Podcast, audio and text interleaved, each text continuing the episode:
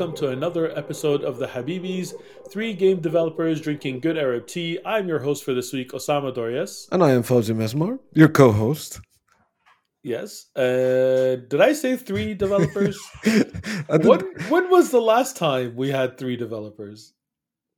It's been a while. It's been. Oh, it's been... we said we said the same thing last week, in which I uh, oh, no. surprised Rami by being a co-host. Then there was no third co-host. no, no, unfortunately not. Anyway, Rami's not here. We assume he's on a plane. We don't know for sure. It's usually is. usually, you know, remember um, the, the, website Rami used to have, where in the world is Rami now, or yep. something like that, or is Rami in the Netherlands or something like that? Yeah. Now it's like literally, isn't Rami in the air? it's like fifty percent chance. we should expand that to all the Habibis. Where are the Habibis? Good point, because now we're all kind of airborne. Especially like once, once eventually he buys a plane and now he's hauling us around everywhere. like we're all aboard the Air Rami and now we're going everywhere. Yeah, I love it. I'm liking this it's, idea. It's gonna happen. Yeah, I'm in. I'm in. It's like a yeah, tiny tour plane. we're all, we're on the tour and there are three of us. I, I gotta renew my passport. Thank you for the reminder. Habibi Airlines. Habibi Air. Habibi Air. Habibi Air. I love it. The Royal Habibis. Habibi Royal. Wings. Habibi Wings. All right, we need we need to go on Twitter and, and make a poll and see what people what we should name our airline. They will not allow us anywhere near U.S. airfields, you know. That's okay. It's gonna be Europe go only, at best. So, how you been, Fawzi? How's the week been for you? I've been playing some video games actually. Really? It's been the, the long awaited Nintendo release of Captain Tsubasa.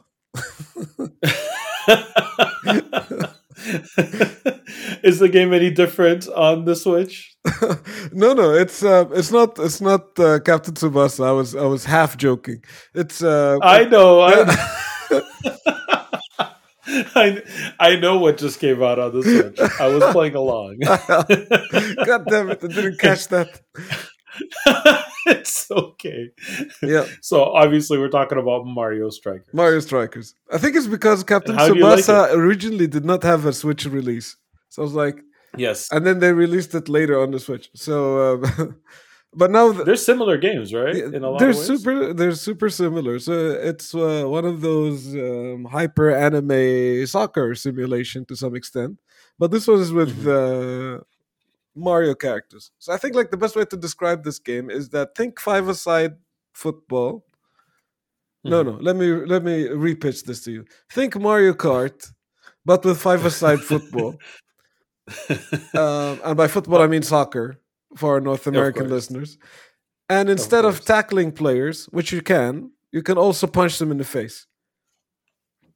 Okay. So like if you uh, punch them, like, that's a violent. Your your, your opponents, your opponents, yeah, you can you can like punch them, clobber them, kick them, and you can do it even when they don't have the ball. And you can do that even when they don't have the ball. Yes.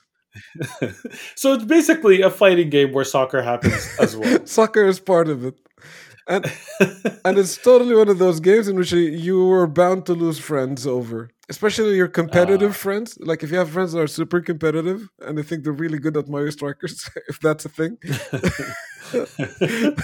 and then like they're just about to score and they're like they're charging the hyper shot and like it's in slow motion and whatnot, and then you like throw a banana at them, cancel all of that.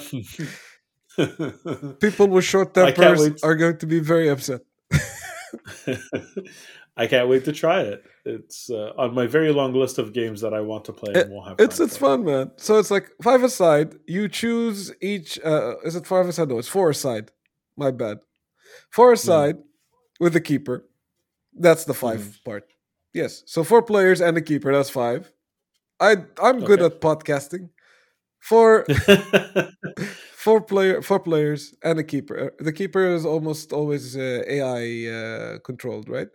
And mm-hmm. the players mm-hmm. Um, they can be assigned to different players, or one player can control the entire team. So the question I have for you is: Do you know how many players it is local? I think it it can support up to eight players. Wow. Yeah. Okay, so I need to fact check. I need I to fact know- uh, check that, but I think it Yeah. is. Because I like the only two games that I know of that supported eight players on the Switch were Smash Bros. and I think there was like a Runbow or some other color based uh, platformer type game. Uh, um, uh, is it, I don't think there are many that support eight players local. Yeah, so um, uh, this is why it caught my attention because it has that Smash thing in which you can assign players to different slots, and every slot can select uh, a character. So yes, I just uh, fact checked that every match of the game can be played in multiplayer, and up to four players can control a single team. Wow. So uh, okay, that's amazing. So you can choose your character, and now you're Mario for the rest of the match. So that's pretty cool. I want to try that. I haven't tried that yet. I have played multiple matches in which um, uh, we were just two of us. So uh, each one of us controlled the team, or the two of us were uh, on the same team. And then you can switch between players in a similar way you could do in FIFA. Unless you use one of the shoulder buttons and then you toggle, basically. wow. Okay. It has a lot of the things that you would have in a football game. So you can pass, you can shoot, you can through pass, you can lob the ball over, and you can tackle. You can you use one of the the right trigger button to kind of speed up and speed down. And when you speed up or uh, use any of the power moves, it consumes your uh, stamina. So you know, it's kind of to counter you overusing it.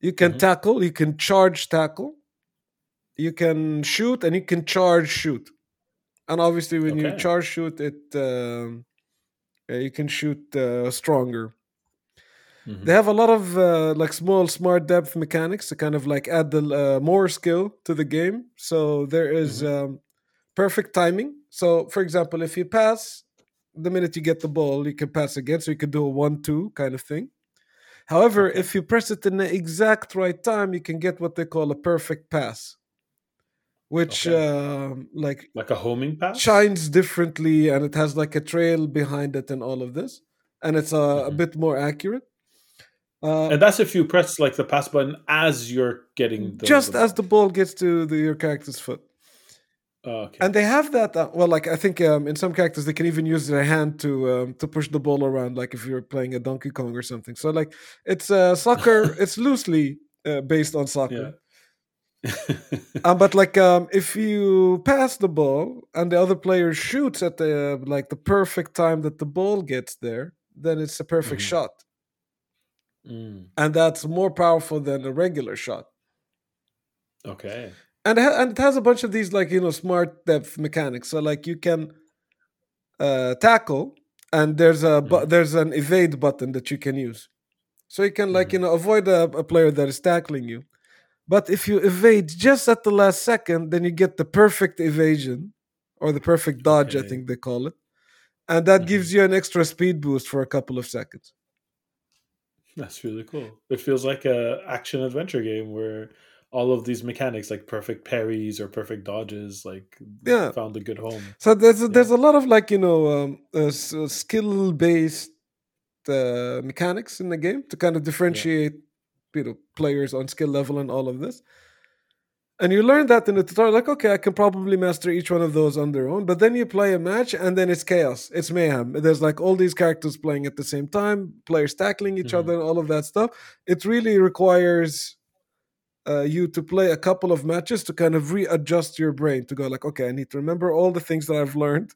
I need to like you know Mm. take it easy, and like I need to uh, uh, ref- uh like it, it, requires uh, like split Yeah. second reflexes sometimes in order for you to react to what your opponent is doing. So it's not a game that you could just pick up and play with friends uh, that have played it before. Yeah. You're gonna get wrecked. I think this is kind of one of those games that are kind of like polarizing. Like I think there are some people that uh, will pick it up and have a good time. I think there's some people like Mhm. will find it overwhelming and hate it. I think there's some people Mhm. that might you know take it seriously and then it might become their game. Hmm. You know, um, to make matters, it's a good place for for a game like this to sit. In, Yeah, in right? Yeah. The only thing missing is like usually you would have at least one mode for the people who don't want to take it seriously but still want to have a good time. yeah. As- and usually it's a single player or story mode or something. Yeah. If they have that, then that's a full. I'm not sure if this game has that. So it's not a story mode kind of thing. You can still play friendlies, as far as I Mm. saw. I haven't played online yet. I, I'm, I'm terrible uh, at the game so far, so I will eventually um, go go up and play it. But like, uh, there's online clubs and there's leagues and there's all kinds of different uh, modes that the online game will uh, unlock for you to enjoy the game. But right now, I'm enjoying it uh, quite a bit in friendlies when I'm playing against friends and all of this. Oh yeah, and there's this other mechanic that I wanted to add. Uh, also similar to Mhm. Smash, um, all of a sudden, like uh, this uh, flaming orb appears in the in the in the field, Oh, and then the and you get your superpower. exactly thing? the team that collects it now you have the hyper shot, Wow. and then the hyper shot Okay. is this uh, super thing that you can trigger, and once you trigger it, uh, it will show this meter in which you have to perfectly time two button presses so that you can Mhm. execute the perfect shot. Oh, so you still have a skill check even after collecting the Yes, power up. exactly. Also, Okay. keep in mind that while you're doing all of this, any other player could slow motion tackle you. Yeah. So also like trying to pick the position to do this, then do the skill check, then shoot the ball and wish for the best. It's uh it's it's still like you know not a guaranteed uh, score. And this one, if you score with this one, you get two points. Wow. Okay, loosely based on Loosely based on football. There's also What- like what's interesting about that is it's not what I would have expected from a game that kind of that comes from Nintendo because like I was just expecting some hardcore rubber banding where if you are losing the ball will be will spawn in your court and there will be no skill check and you're going to turn all the other c- characters in the opposing team tiny and be able to squish like really like a Mario Kart uh, slash uh, soccer. Yeah. So this is more skill based than I- than I would have expected. and, and, Probably like yeah. and I think that's why it's going to be polarizing. I think this is like more Yeah. tennis uh, aces, Mario Tennis aces. yeah. in which like uh, it's a it's a bit of a fighting game in its DNA, and it's very skill based. And that's why I'm saying it might be polarizing Of course, like the players that cannot pull off the the skill stuff, they'll probably bounce off it if they're in an uneven matchup. That makes sense. Um, there's Um, this other mechanic that I also found interesting. That's maybe adds a little bit of the randomness. Maybe that's a bit of Mhm. the rubber banding, but also this is the part that will uh, uh, some of the pro uh, quotation players will not enjoy. Is that um, Mhm. there's like Mario Kart, there's the random boxes that spawn in the field. Okay. Uh, some boxes have your team's color, and only your team can collect them. Some boxes have the opponent team color, and you can't collect them. And some are neutral; anyone can grab. Hmm. And when you grab them, they spawn items, Mhm. and they're very much like Mario Kart items, in which you can throw a banana peel, you can throw a green turtle shell, and a homing red turtle shell, and uh, a bomb, which for me is Mhm. like one of the most powerful items in the game so far. Hmm. Um, And and those, do you feel that the spawn rate, uh, like, do you feel you get better items based on how poorly you're doing? Like, is it a negative feedback loop, or I think it's probably that's where they do that. Uh, they try to ba- do the rubber banding a Okay. bit. But you didn't notice it explicitly. I haven't seen any blue shells or uh, Ah, like I the see. homing missiles or any of that stuff just yet. Okay, so it's more random and hoping that it's not going to help out the better. Yeah, but player. honestly, like Less- a bomb can just screw things up so badly that that I don't know if you ever need like um, it's like an area of effect thing that just blows up three players. And the thing is, like in okay, this that is pretty big. in this game, when you're knocked up, uh, when you're knocked Yeah. over, Yeah. um, you're kind of stunned for a couple of seconds. Yeah. And in a soccer game, that's huge, Yeah, especially when you're four players on the field and three get knocked out. Like that's that's a game changer. That's half the team just sitting there. Yeah, you're right. Yeah. And uh, yeah, spot on analysis. I, I love the game designer in you Osama. It's just like if you haven't played the game, but you go like, yep, they, they put this for this, they put that for that. This is the mechanic they're using for this. Likewise, Habibi. I love that I get to talk to you about these things. I love it. uh, there is a correction that I wanted to make. I had Mhm. said at the beginning that I think it's uh, there are no other games that are eight players other than Smash Brothers and Runbow. Apparently, that was the truth like four years ago or whenever the Switch came out. And there are uh, over a dozen other games right now that have uh, eight player support. So I don't know how some of which I knew about and I kind of forgot about. Like I knew Towerfall had eight players and I knew Bomberman had eight players. I just you know you you, you read a thing at some point you don't adjust. So yeah, there are plenty of eight player games on the Switch, uh, local eight player games on the Switch, which is uh, really interesting. It's the only console doing that right now. Yeah, so I'm. Uh, I was I was tweeting about this earlier. I think like a Gamescom, I'm gonna be bringing this. I know Rami's gonna be bringing his Switch. Yeah, and I'm planning to go to to Gamescom. I didn't buy my tickets yet, so it's not official yet. But I'm do it, man. Hoping it'll like be GDC, like you know, hotels and stuff yeah. go fast. So I would start booking them early if, if I were you. Yeah. Okay. Good call. And I think I'm, we'll I'm be able to that. get like at least eight other players and like have a bunch of like uh, Mario Striker games and stuff like that. That would be fun. That absolutely sounds like a blast. That sounds so good. All right, I'm in. Count me in. As, as long as nothing, not everything is booked up already. I mean. hopefully, you'll find something, man. cool. Yeah. Have you played anything else this week? I've watched a TV show I wanted to talk about. Um, it's a TV show called uh, Tokyo Vice on HBO. Wow. Have you heard Tokyo of it Vice. or seen any of it or something like this? Nothing at all. All right. Um, so I can. Uh, I think it got released April this year. Yeah, so it's, it's mm. pretty new. First season came out a couple of months ago. It's uh, based on a book called Tokyo Vice by Jake Adelstein. Uh, it's a nonfiction book. Jake Adelstein is an American uh, who used to live in Tokyo, I think, in the 90s. He went over to Japan. He studied uh, economics, if I'm not mistaken, and then studied Japanese literature. He's super fluent in Japanese. He's so fluent, in fact, that he managed to get a job at the Meicho uh, newspaper. Oh wow! Um, being uh, the first foreigner to ever get that job.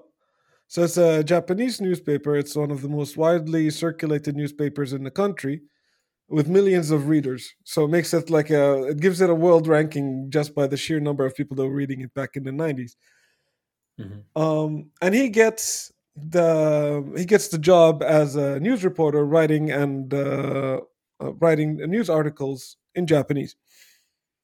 And that's impressive. Su- super, right? And um, yeah. like the, the actual true story is uh, super impressive and inspired the, the TV series. And through his work in the in the newspaper, he gets exposed to the workings of the yakuza. Oh. So he starts to follow the yakuza. He gets in touch with uh, a lot of yakuza members, uh, some uh, kingpins even, and has a lot of fascinating run-ins with them and cover up, covering their stories and uh, work with the with the police and all of that stuff. Okay. So he covered a lot of his work through the newspaper, made sure while he was there, and then he eventually compiled all of this stuff in a nonfiction book in English called Tokyo Vice that was released and in which the TV show is based on. How do you like the show? I'm very intrigued. It's, it's great. It to my list. The show is fantastic. Yeah, the show is fantastic. So uh, I think they they capture a lot of the uh, uh, the elements of uh, what the book is all about uh, the book I also quite enjoyed, so uh, it was great to see to see it being transferred into the the main screen. Many many things I want to say. The plot is super intriguing. It's uh, if you're not familiar with Japan, it's like a gateway into this uh, wonderful world that you probably never know existed. And if you're kind of hmm. familiar with uh, Japan, it's an even deeper look into like the underworld of Tokyo and how the yakuza work, really, like the gangsters kind of thing. It's a it's a fun drama generally that's the kind of drama i usually get into which is the the crime drama as you've seen in like mm-hmm. most of my favorite shows like my favorite show is the wire and that's also a crime drama to some extent so crime drama mm-hmm. is like a, uh, the, the, genre i like and that's like a very specific japanese flavor mm. and for me um uh, there was a lot to relate to the show because uh there was this this only foreigner guy in a very japanese company and um, yeah he was he had to learn the hard way to follow the rules sometimes. And he was also like, you know, this new person coming from a different culture and tried to bring in their ideas and the clash that that happens sometimes. Uh, that mirrors a lot my own experience, in which like I worked in a mm-hmm. company, mm-hmm. I was the only non-Japanese guy in the company, and you know, like uh, constantly walking the fine line of understanding the culture, trying to bring in your own, being respectful, and also like try to walk the line between what does it mean to be a foreigner or a foreigner working in the country speaking the language not speaking the language. There's a lot of like these nuances that i think uh, people with a Mm. similar experience to mine will be able to relate to relate to. For me i found it like uh, uh, it, it made me um, yeah a, a little bit nostalgic in some in some sense. Uh, the, the locations You- of the shooting from a lot of the things also made me nostalgic so so it's it's uh, You know, you know what I what I really want Yeah. now. Now that you're saying this, I really want your memoirs of you working. Like, I even have a suggestion for the book name. yeah You could call it Tokyo Nice. All right, there was a little bit of a joke in there, but the serious. I'm serious about the topic. Oh, I think I would love to hear and read more about your adventures working in as the only non-Japanese person in a Japanese video game company. I just can't wait to hear all your stories. I have a lot of stories. Maybe I'll drop a little bit here in the podcast here and there, but uh, yeah, but why not? If I ever write that book, I'll uh, I'll make sure that you would write the forward to it. So- Oh, I would love that so much. Uh, like here's the here's here's the guy that made the pun. That's now the title. I love it. I mean, Uh, yeah, the forward will just be explaining the pun. That's all, Yeah. because that's what we have to do, right? yeah. We explain segues and puns. There was uh, one thing I also wanted to add. Um, the that I found interesting is the cast, the cast of the show. So Mhm. from the Japanese side, there's uh, Ken Watanabe, who's like an Academy Award nominee. yes, Uh, yeah, it's a big deal. he brings in like incredible performance in every work he does. Everything, this- absolutely. this is not exception. The the Japanese uh, cast there's also Sho Kasamatsu. Also, does a brilliant performance. The Japanese cast I thought was brilliant. Like, uh, really did an amazing, amazing job. Um, the, the the guy that's playing Jake Adelstein, his name is Ansel Elgort. Hmm. I don't I didn't know much about this guy. I think I've only seen him in one movie before called Baby Driver, another movie I really like. Yeah, that was a good movie. Baby Driver is nice. So here's Baby in in that movie. Oh, okay. I didn't know his name. Yeah. So as I was watching the series, um, he does a lot of uh, lines in both Japanese and English. And usually, like it's kind of similar to Arabic when like an actor starts speaking Japanese in a movie, I kind of cringe. In a similar way, like when somebody starts Yeah. speaking Arabic in a movie, like super broken Arabic. Uh, Yeah. So I was expecting a bit of that, and then he starts Mhm. speaking, and I was like, the accent is not one hundred percent, but it's very impressive. Really? Yeah, I'm I'm listening. Like you know, the, you know, there's other cast members that are speaking. You know what uh, what I expected. There was some broken Japanese being speaking there, even if it's spoken correctly, like a very heavy, thick accent. Uh, but when this dude was doing his lines, they were they were they were flowing.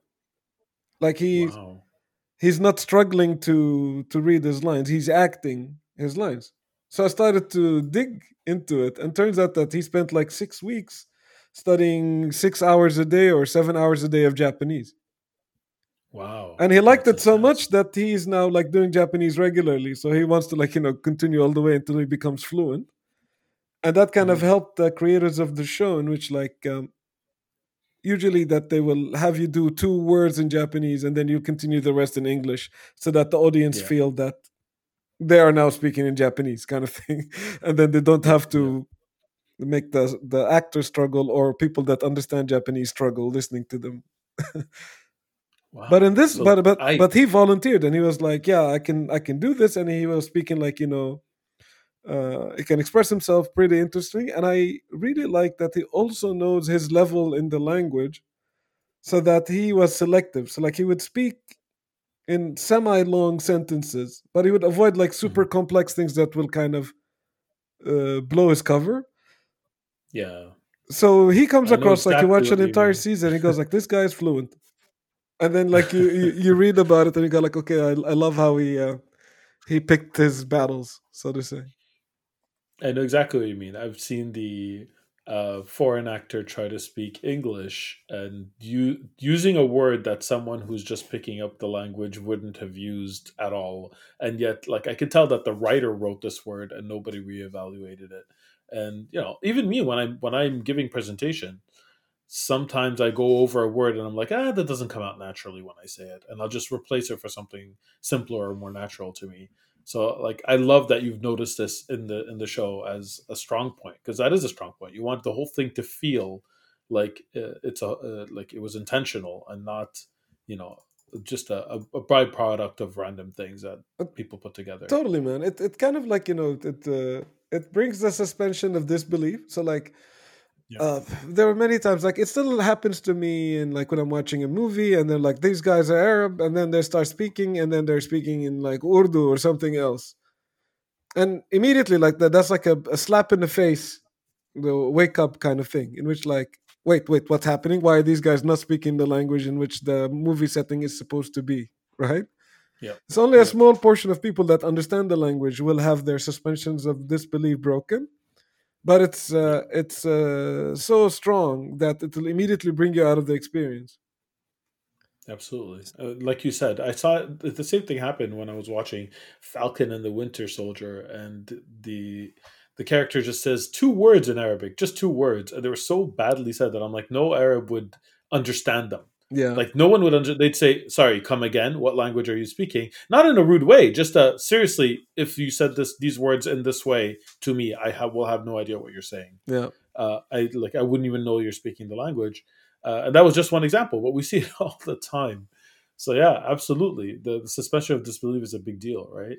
And there's often said so confidently, Yeah. despite them being just utterly wrong. anyway, Yeah, what man. can you do? Well, um, I'm glad this wasn't the case in Tokyo Vice. yeah. So Tokyo Vice they completely uh, they completely nailed it. Uh, great. super fun show. I recommend it. HBO man, they're Yeah, yeah, they make they the best shows. doing. I reckon. Yeah. So, what else have you been watching, playing, Uh, doing? I mean, like, there's a lot of E3 happening. I'm not sure if you're following on that. To be honest, not as much as I normally would. Yeah. I've like had a little bit of a flare up of, uh, of of health issues, so I've seen bits and pieces here and there, but not that much. Uh, but tell us, how about you? Tell us your highlights, your favorites so far. Hmm. Uh, You don't have to spend too long on it. Just like top two or three Okay. things that came out. maybe I'll talk about a couple of things. So a big. Uh, I love that you called it E3, by the way. what should I call it? Key three? Is that the? Everyone's saying not E3. Yeah. my my favorite my favorite trailer from not E3 is it's Summerfest. I think. Yeah, the Summerfest. official word. So I- I've seen people call it uh, Key three with like Jeff Keighley's last name, Oh, that's cool. That's clever. I like that. and I'm kind of digging that. So yeah, key, I like it. I like key three it is then. Go for So it. So uh, I can talk about one big surprise for me was the the riot offer in the Microsoft show. I don't know if you've seen that, Osama. Where you get all the characters from all the Riot games free with Game Pass. Is that the Yes, everything's unlocked? That's huge. on Game Pass. Yeah. Also, none of those games are on console, yeah. Which is huge as well. right? So, so like it's just Microsoft going up on the podium and saying, "Yo, with Game Pass, we're not looking at console. We're looking at everything." Yeah. You know, like this is this is where this um, this is where this account is going. You know, you'll have Yeah. one Microsoft account that you can run on anything Yeah. and get all kinds of stuff. You know what I found? Like Yeah. and that that is impressive on its own, right? Yeah. Because my first instinct when I saw that is like, wait, LOL is coming to console? Yeah. Like, that was my first thought. Yeah, Because you just assumed that their focus would have been on console. So when you find out that's not the case, like everybody has a, a had that moment where they had to stop and think, what does this actually mean? Yeah. Right? And then like I started to think like that means that your Microsoft account, you have your Riot account gonna get folded in. Yeah. And then I'm thinking that, gosh, that means that at the end of uh, the acquisition, your Battle.net account is gonna get merged in too, right? yes. And then I'm looking like, oh yeah, holy holy crap! This one account is going to be the combination of half the industry accounts all in one, right? Yeah. That's a lot of power for one company to have. Yeah, It's an exciting and scary thing. it's yeah, it is. But it was like you know, like when they showed that, I was like, okay. And um, on their on their stage also, like when they were talking about games, you know, like prior to like you know those Microsoft moves, when a when a trailer is shown, at the end of it they'll be like coming to I don't know Steam, PlayStation, Switch, whatever. It's showing the logos of the things it's gonna be on. In. Microsoft Showcase, they show a game and they go like coming to console, PC, cloud. Hmm. It's just the words, Mhm. you know. Mhm. and it's like you know it, it feels like you know a step one of two i'm saying like Yep. you know this one Yep. account that's going to have everything these are the means in which you can access that account for now Yep. Yep. It's incredible to think that just a couple of short years ago, the thought of crossplay across consoles was unheard of. Was Yeah. just like, no, that's never going to happen. And then when those walls came down, everything else came flooding in. It's Yeah. incredible. the convergence is happening Shocking. and it's uh, it's going across like beyond just companies converging it's everything converging like the way we play where we play all of that is coming together yeah play on whatever you want It is. all you need is that one account i guess it so is. It's almost seems like, even though they don't have the tech for it, it almost seems like um, Microsoft is delivering on what Stadia was promising. yeah and I know that's a very like open statement. It doesn't go, you know, but the, the, there's still a lot of truth in that. I just wish that the tech of the cloud for Microsoft was stronger. That's the only thing I was um, hoping for. it's coming Is that uh, yeah, it is coming. It's, It coming. is. it's a matter of time. away. I, I do believe that uh, Google threw in the towel way too soon. Yeah, I do agree with that as well. The tech was really good, but the business model wasn't great. Yeah, but they, That's they could have evolved that, you know. But uh, instead, they were like, "All right, we're not doing anything. Keep your controller. See you later." And I think that was too hasty. A mistake. I Yeah. agree. I agree. There's so much potential for that. Time will tell. And you know, like they're big enough that they might want to come back in, but like now they not only need to go into a very competitive market, they need to also uh, go on a redemption tour, telling people, "No, this time we actually mean it," and then people believing it. They they can't do it. Like I think that the damage control there will cost them a fortune at this point. Yeah. And they already invested a fortune and didn't make returns. I think the best bet for them is to partner with someone else and have them use their tech and Yeah, that, that company use their branding. You're probably right, and this is why I'm thinking like it was yeah. hasty. You know, like if, if even if you supported was. it, a little bit, just you know keep it on the back burner, and when people already ready, you know, crank that up to eleven. It's much better than you going like, "Yep, I'm I'm out." See you guys later. agree, We'll we'll we'll make more YouTube stuff. You know. Yeah, it's almost uh, on a back burner now. I, like my my app, my Stadia app on my phone got updated like a week ago or something. I don't know why. Oh, yeah, that's right, yeah. probably a hot fix. But like it's kind of almost on the back burner, but it, it's dead in people's minds. That's the problem. That's a problem. I agree. Yeah. Um, Yeah. Another quick highlight. So, like the big highlight was, you know, Microsoft's uh, showing more of its plans for the future. I guess. Yes. And Yeah. speaking of its plans for the future, one of the big uh, other highlights um, for me. Uh, all right, there, there are two. I'm going to keep them really quick. One of them Mm. is Starfield. Yeah. I'm saying I'm saying the game Yeah. correctly. I think it is Starfield. Yeah. Yeah. Yeah. Uh, Star- no Man's Skyrim. No one's Skyrim. I love that the pitch. You know, like best way to describe a game in three words is No Man's Skyrim, Yeah. And I'm all in for it. You know, it's it's. Uh, I like the storylines in Skyrim. I love to see what the Dark Brotherhood in space would look like. You know, yep. Yep. and like uh, they're they're you know they're working on it. They're gonna probably fix the gunplay a little bit more. Like you know, put more stuff on those planets and pull the game together. But all in all, is like yeah, I like the idea of exploring space, shooting aliens, mm, uh, going to a story, building spaceships. I like to do all of these things individually. I'd like them all together, probably.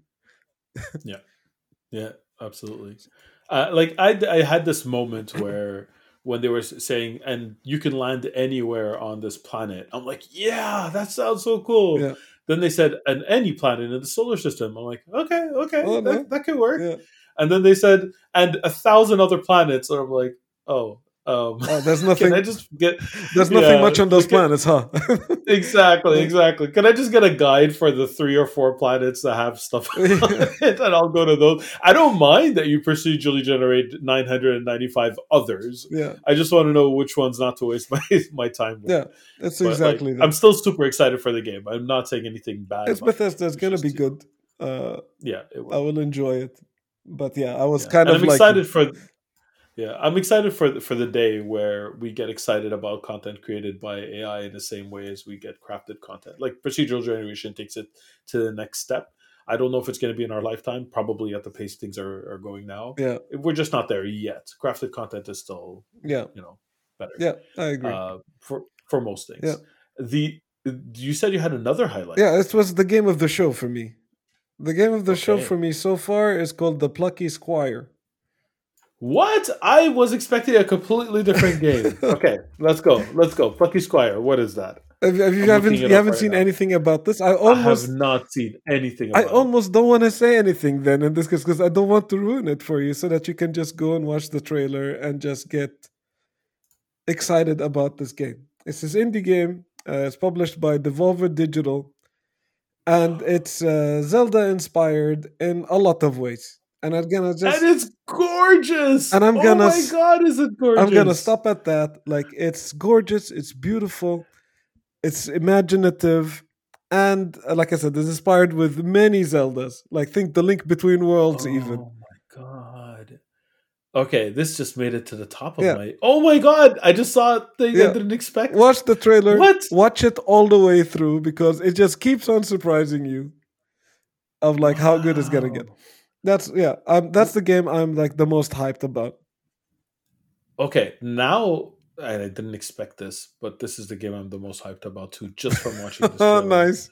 It's a one minute trailer. I watched it in the time it took you to, to say that. Yeah, And wow, okay, that's incredible. Now I have to watch it with sound because I watched it silent. yeah. It's, So it sounds just as good talk. as it looks. I bet it does. I expected you to say Street Fighter Six, but I saw that. but that didn't even make your top three. I saw that before Key Three.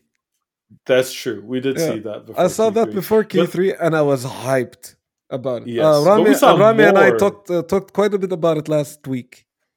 Yes, but there's they they they showed more uh, during Key Three. Yes, So that's why I thought maybe, yeah, like they showed new characters. There's Guile now. There's they explained the system in more details with the six bars and what they do and what you're able to do with them. I'm so excited about this game. Oh my god, They're like everything the you like about Street see- Fighter. It's your Street Fighter wish list. We'll put it all in one yes, exactly. You saw the the taunt that Luke gave Ryu. I did. He's man, oh my god! I can't wait. like I think the I saw these taunts, and the image in my brain was that people who are new to Street Fighter, they're gonna Yeah. lose one round. Then in the next round, they're gonna do these taunt three times and then rage quit. You're probably right. You're probably right. But yeah, okay, cool. That's yeah. I you put a game on my radar. I cannot wait for it to come out. I'm super excited. That's something special. But hey, it's, it's still ongoing. So maybe next time we're uh, we're doing a podcast, there'll be more stuff to talk about. But yeah, that's Yeah. Uh, uh, that's my key three Yeah. so far. my my one of the games I'm super excited about, and I know this was revealed and announced later, but uh, not exactly a, a key three moment. But in two days, we get a new Ninja Turtle beat 'em up. Oh yeah, that's right. The, it- that looks yeah. like cool. That's really cool, actually. It's made by my friends, actually. uh, I don't know if you know, but like years and years ago, I worked on an action puzzler, kind of like Puzzle Fighter, called Heroes Never Lose. And my friend Stefan, who made the backgrounds for that game, pixel artist, he made the backgrounds for the Ninja Turtle games. So, and a few other friends that I know who worked at uh, on it as well. So um, I'm very biased. It's also on Game Pass, which makes it super easy. So I'm gonna buy it to support them and play it for free on Game Pass at the same time. Here's our Game Pass plug of the week. Yeah. we really should get that sponsorship. We're giving it away for free. Yeah, why would they pay for it? We're practically doing. Why it. would they pay for it? Exactly. They'd be silly too. Um, but yeah, okay, cool. Uh, I had a couple of things to talk about. I know we don't have a lot of time, so I'll make it really, really go for it, man. So um, I played the first episode, or rather the first chapter, because it's not episodic anymore. Uh, the first chapter of Life is Strange: True Colors. Um, it's it, I've never played a Life is Strange before, or I should say, I never played much of a Life is Strange Yeah. before. I, I downloaded the first episode of the first Life is Strange, Yeah.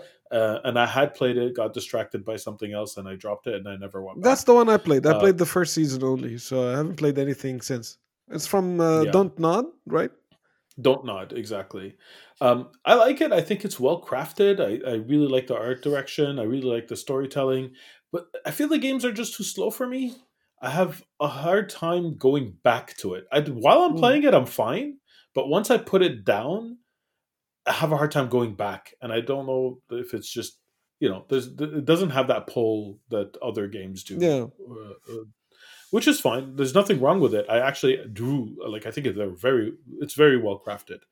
Um, so I'm gonna see if I could finish it. But I finished the first chapter, and it ends on a cliffhanger. So I at least want to start the second chapter to see to see how that resolves. Yeah. Uh, so we'll see. That's how they get you. Um, Yeah, that's how they get you. This time, this time this happened, but I think the other one- the other time I, I dropped it a little too early. I didn't wait for the cliffhanger. Yeah, man.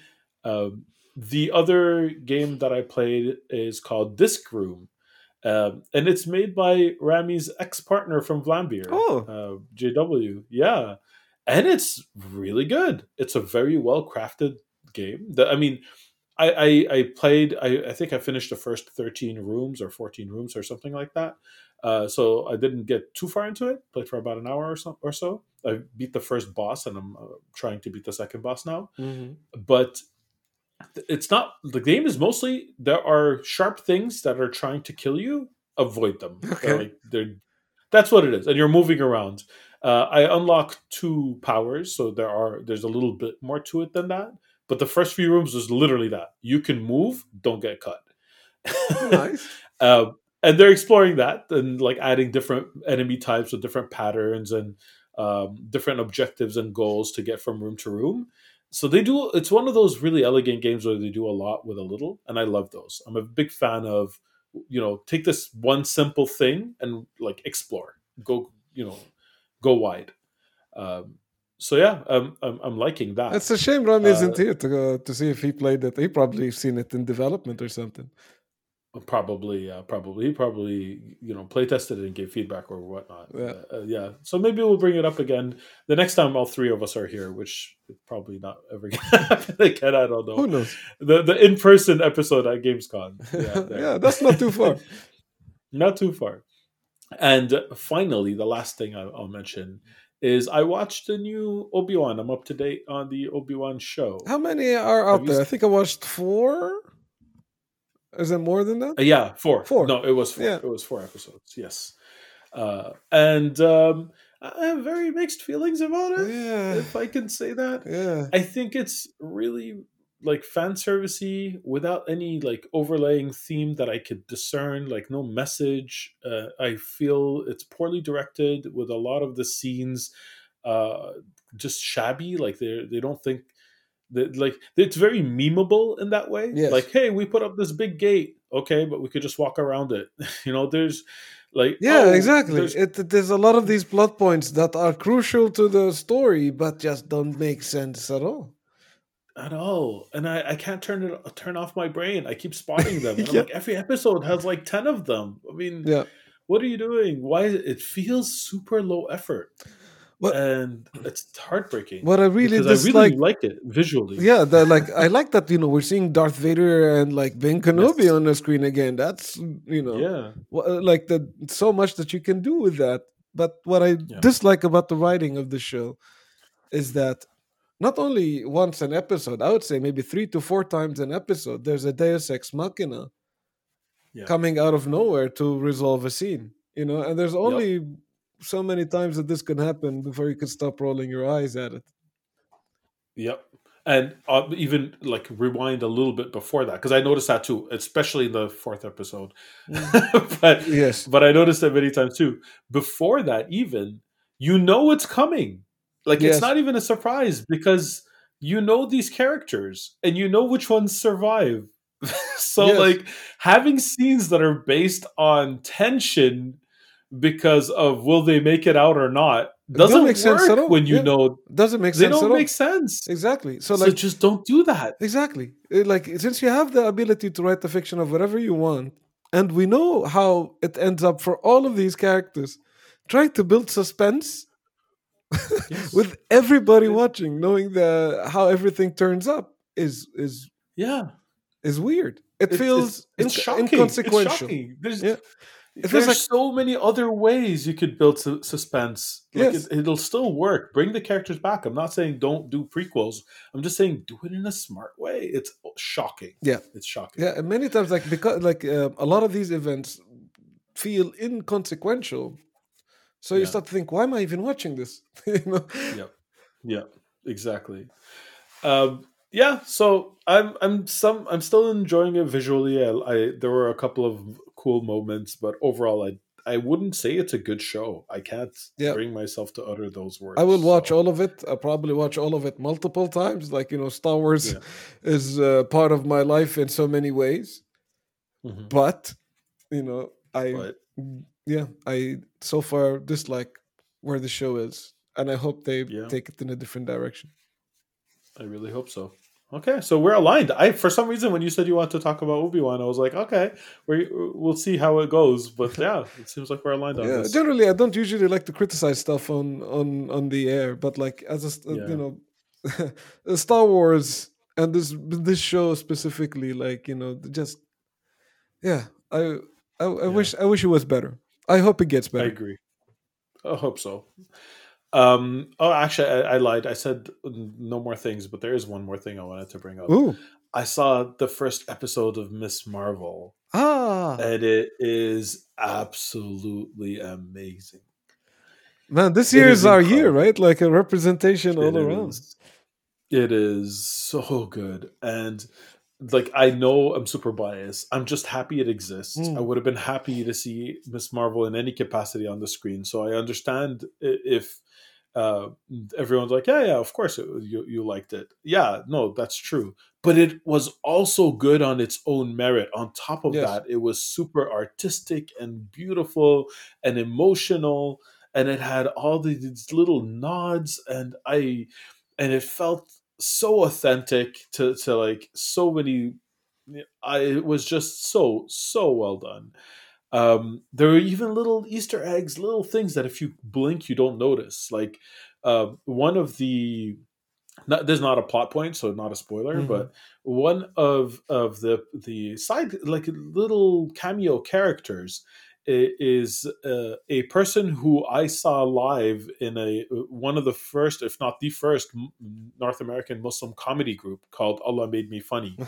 And he just makes a cameo where he says like two lines inside and i'm like 99% of the people are not going to have any idea who this person is but this this is a guy i saw live in montreal like i don't know how many years ago uh, because you know stand-up comedy like muslim stand-up comedy was was uh, started to be a thing and i was excited about it like 20 years ago. And there he is as part of miss marvel. Like it, it just brought so many amazing things together. Man, that's amazing. uh, I'm so happy to hear yeah. That. i watched it with my daughters and they loved it too. Uh, um, my son watched it on his own if you're wondering. You know he's that age. He's at that age. He's watching on his phone in his room. Nice. fine. But we loved it yeah and i couldn't I, I i can't believe i almost ended the episode without mentioning it because it was the thing i was the most excited to talk about on Yeah, episode I haven't seen it yet, Sometimes things work out so hopefully next week we can also talk about it some more and watch more of it. And Rami will be back; he can say his take on it as well. That would be great. Yes, I, I didn't need to say details. I just needed to say how much I love it and happy that it exists. It's So great, man. I'm I'm happy I said that. super looking forward Yeah. to watching. Thank you, Habibi. Um, do we have time for email, or should we wrap it up? We're we went longer than we expected. It's been a while since we've done emails. Let's do an email or two. Okay, let's just jump in there. So, what do I got for us here? Well, uh, Osama's picking them up. You can always send us emails at emails at thehabibis.com. No, not that. Info at thehabibis.com. send it to email. We might get it. Yeah, no, no, send it to info. send, it, send it to info at thehabibis.com. Uh, we'll read it on the air. We have a backlog. Don't worry, we'll get to it. so we have an email here by I don't know how to pronounce the name. I'm going to try my best. Kale, I think. Mhm. Um, so thank you for sending email. The question is if you had to do an episode all on your own, what topic would you choose? Is there something that you could spend an hour or so talking about? What about you, Fawzi? I'm sure there are many things you could spend an hour. Yeah, I think so I think like the the Suhoor bites on their own. I think I spent like um, a combined almost hour talking about my favorite video games or my favorite TV shows or something like this. So I can like I could probably talk about The Legend of Zelda for hours, or talk about fighting games for hours, or talk about Yes. uh, game design for hours. And actually, like you know, I do a lot of talks, so it's basically me standing up for an hour talking to to an audience. So I could definitely do it into a microphone. So currently, I'm doing a lot of talks on the creative process. I think we spoke about that on the show a couple of times. I alluded to it. It's like the topic of my upcoming book, and it's um I spent almost an hour talking about you know creativity ideas inspiration and originality and where does all of these things come from so now i can spend hours talking about this just because of the material i've been putting aside from my book as i started writing it so yeah easily an hour Absolutely. I love it. Um, what about you Yeah, I, I think there's a little bit of overlap. I uh, also lecture about game design, so I could talk for hours on different topics of, of game design. I literally have prepared courses where I could just tap into. Uh, I could talk for hours about fighting games and my favorite mechanics in fighting games and my favorite, like favorite, least favorite, their history, the characters, all the different things about fighting games, um, forever and ever. I have a very, very soft spot for them uh, I can talk for hours about Magic the Gathering because specifically the intersection of Magic the Gathering and why game designers should play it because of the language use in Magic the Gathering. Th- even that small topic I could talk about for an hour. that's Easy. so cool i would listen to all of There this was. oh, I can't wait to read your book. I can't wait for it to come out. I want to hear about it, uh, about the like the creative process. It's such an interesting topic. 2024 hopefully Hopefully, inshallah. so that was a good question. yeah Um, thank you Khaled. gonna try to remember it so we could like ask Rami because I mean it's Destiny and airplanes, but what else, Rami? I'm sure there's more than that. I mean, if you put all of all of his comments about those together, it's already going to be more than hours and hours. Yeah. And hours. Yeah. Yeah, Rami could Um, easily do you have sp- time do do a podcast about what he's been what he's been flying about over the past couple of weeks. uh, absolutely. Uh, time for one more. Yeah, one more. All right, all right. Okay, so we have a question by Tanvir. Thank you, Tanvir. The question is, uh, and this is for whichever Habibi feels comfortable answering. So we'll see. Mhm. I'm a tech consultant, and as I'm progressing in my career, I'm being encouraged to create an online persona around my career and skills.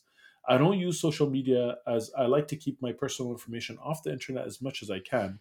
However, this is becoming harder to do given the industry I'm in. I'm aware that the internet can be one of the best places in the world and propel you to your dream or lifestyle job if it goes well. But the internet can also be a terrible place at the same time. As a game developer who, ha- uh, sorry, as game developers who have a public and online profile following, how do you navigate this? Do you have tips for people to protect themselves from the bad stuff, manage your own well being, while still promoting yourself, your skills, and the work that you do?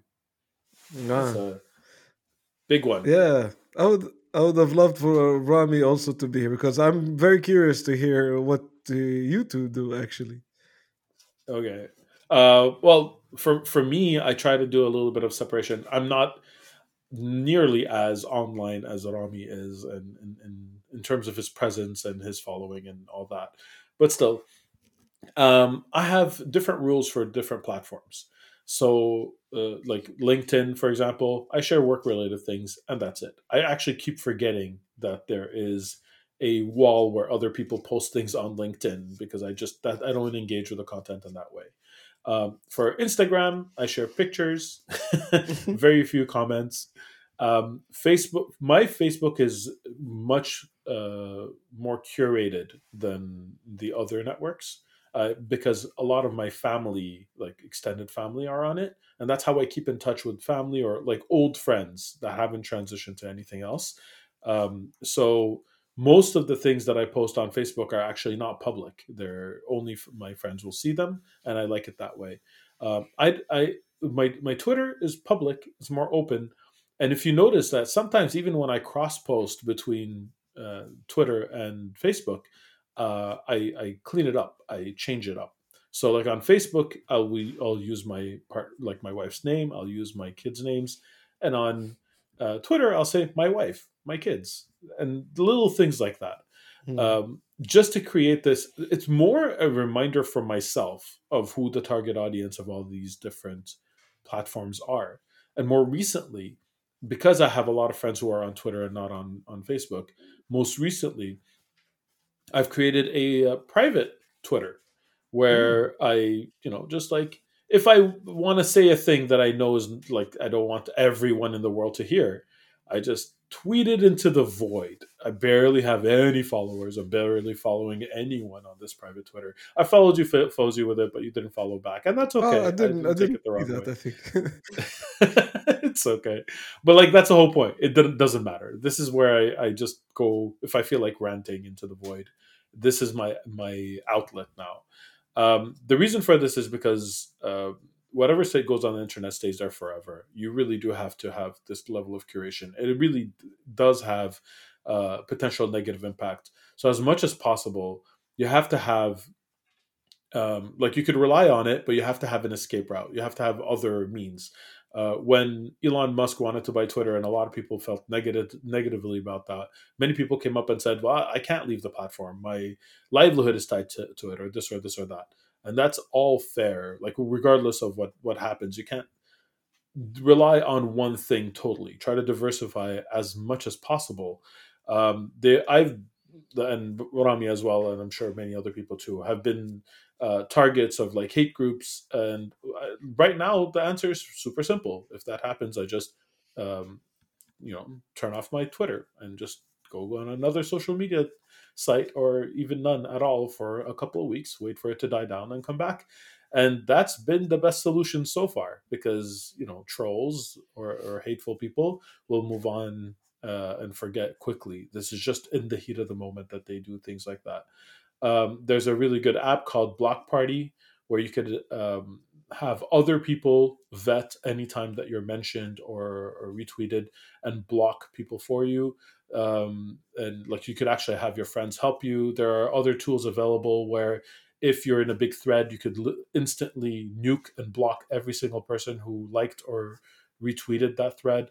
So there are ways, there are things available, tools available for you if things go terribly wrong. However, if you're asking the question, should I have a following?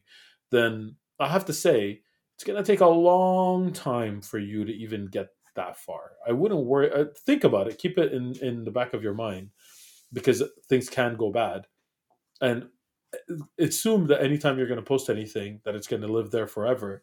But also keep in mind, it takes forever to get just your first 100 followers or 50 followers or whatever it is. The numbers are are not that easy to get. So at the beginning, it's the other way around. You're going to try to get noticed. You're going to try to, if, especially if you're looking to build this for, you know, to build a career out of it or to to get recognized.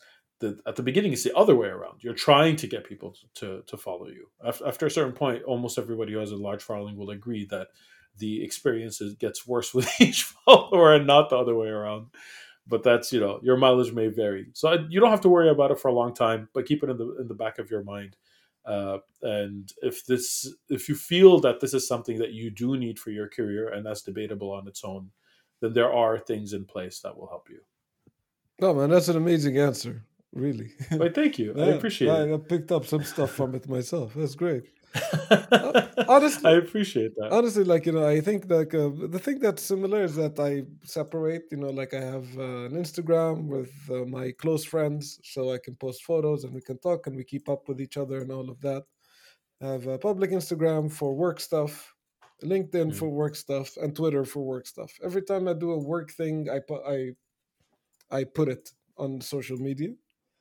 Mm-hmm. Um, and, and, that's you know what social media is for me. Well, like Facebook is also for family, old friends, and keeping in touch. Really, it's like my mm-hmm. messenger phone book to some extent. I post like mm-hmm. once a month on that thing, if any. For me, like I, I don't think I, I don't, I don't like social media generally. Like I, uh, I, I don't. I don't keep track of uh, followers and how a tweet is doing or that kind of stuff. Mhm. And I, for a long period of time, I didn't even use my Twitter. Uh, but then, like you know, somebody was telling me, "Is like you know, you come here, you do this talk, and you reach twenty people, fifty people, Mhm. one hundred people." Mhm. And he's like, "It'll be a shame if like you know your voice don't reach to other people for the stuff that you're talking about." So I think fair. I think I kind of like begrudgingly started using Twitter uh, because it, it helped me reach out to more people and you know do more of the things I wanted to do, which is like first of all like you know increase the reach of how I can help people out, indie developers, small developers, Arab developers, you know, uh, find uh, more people that can like you know listen to our podcast, uh, read uh, my book, or like play my games, basically. Mhm. Um, so yeah, I still Yeah, do it. I still like. I still kind of like don't put a lot of effort in it, which I guess I'm not doing it right. But yeah, I think you are. Like to be honest, uh, I had a similar uh, trajectory when it came to to social media. I launched like I, I opened the Facebook pretty much when I found out there was a Facebook like millions of years ago, yeah, and then I was like, this isn't for me, and I stopped using it. Um, and then I only went back to it when I was launching a Kickstarter for my side project, and I'm like, well, I guess I have to do the social media thing. And then I found it useful, and I stuck around. Uh, but there, like, I won't li- lie, there were a lot of good moments there that kept me coming back for not professional uses as well. yeah, But my initial reaction to social media is, meh, not for me. Believe it or Yeah. not. yeah. And Wow. eventually, like when Twitter came out, I'm like, ah, not for me as well. And then it came back to it for the same reason, and I'm like, you know what? I kind of prefer this over the Facebook thing yeah, um, because it was mostly just ads and stuff. So, like, I think it's there is something there that brings people back, but there's also something there that naturally pushes people away. Um, and it just depends on which side of the line you fall on in the moment where you're engaging with it that Yeah. determines there's usefulness that can't be argued, but there's a danger, same as was stated in the email. yeah, yeah. It's Yeah, it's, it's always cool to keep that in mind. But yeah. Uh, I feel like you know I'll, I'll do it when I feel like I stop doing it when I feel like I'm not gonna take anything too seriously. Life's too short, you know. Yeah, that's the right way to do it. Um, I think that's all the time we have. We we said we are going to make a short episode, and this ended up being a long Yeah, episode. we had a lot to say. Turns out. We did. Well, it's been a while since we've talked to each other. True, man. Yeah, So- it's good to catch up. It was a lot of fun. Yeah, inshallah, inshallah, we'll all be there next week. We really hope that that's the case. Fingers crossed, We'll man. Do our best. Yeah. uh, so time to put a doily on this one. Time to put a doily on it. All right. Uh, guess uh, follow us on Discord. Send us some emails. All the social media stuff. All the social media stuff. And we'll see you next week. Salam. Salam. That was the Habibis podcast for this week. I'm Osama Dorias, your host for this episode. You can find me on Twitter at Osama Dorias. My fellow Habibis were Rami Ismail, you can find on Twitter at THA underscore Rami, and Fawzi Mesmar, who you can find on Twitter at Fawzi Mesmar. Send us your questions, stories, suggestions via info at thehabibis.com. Intro and outro music was provided by Malik Zubayla, and the logo was provided by Ibrahim Hamdi. The Habibis is a weekly podcast about three game developers drinking good Arab tea, with new episodes launching every Friday, inshallah. If you enjoyed the show, don't forget to subscribe on your favorite podcasting service or check out thehabibis.com for more information. Thank you for listening, and Assalamu alaikum.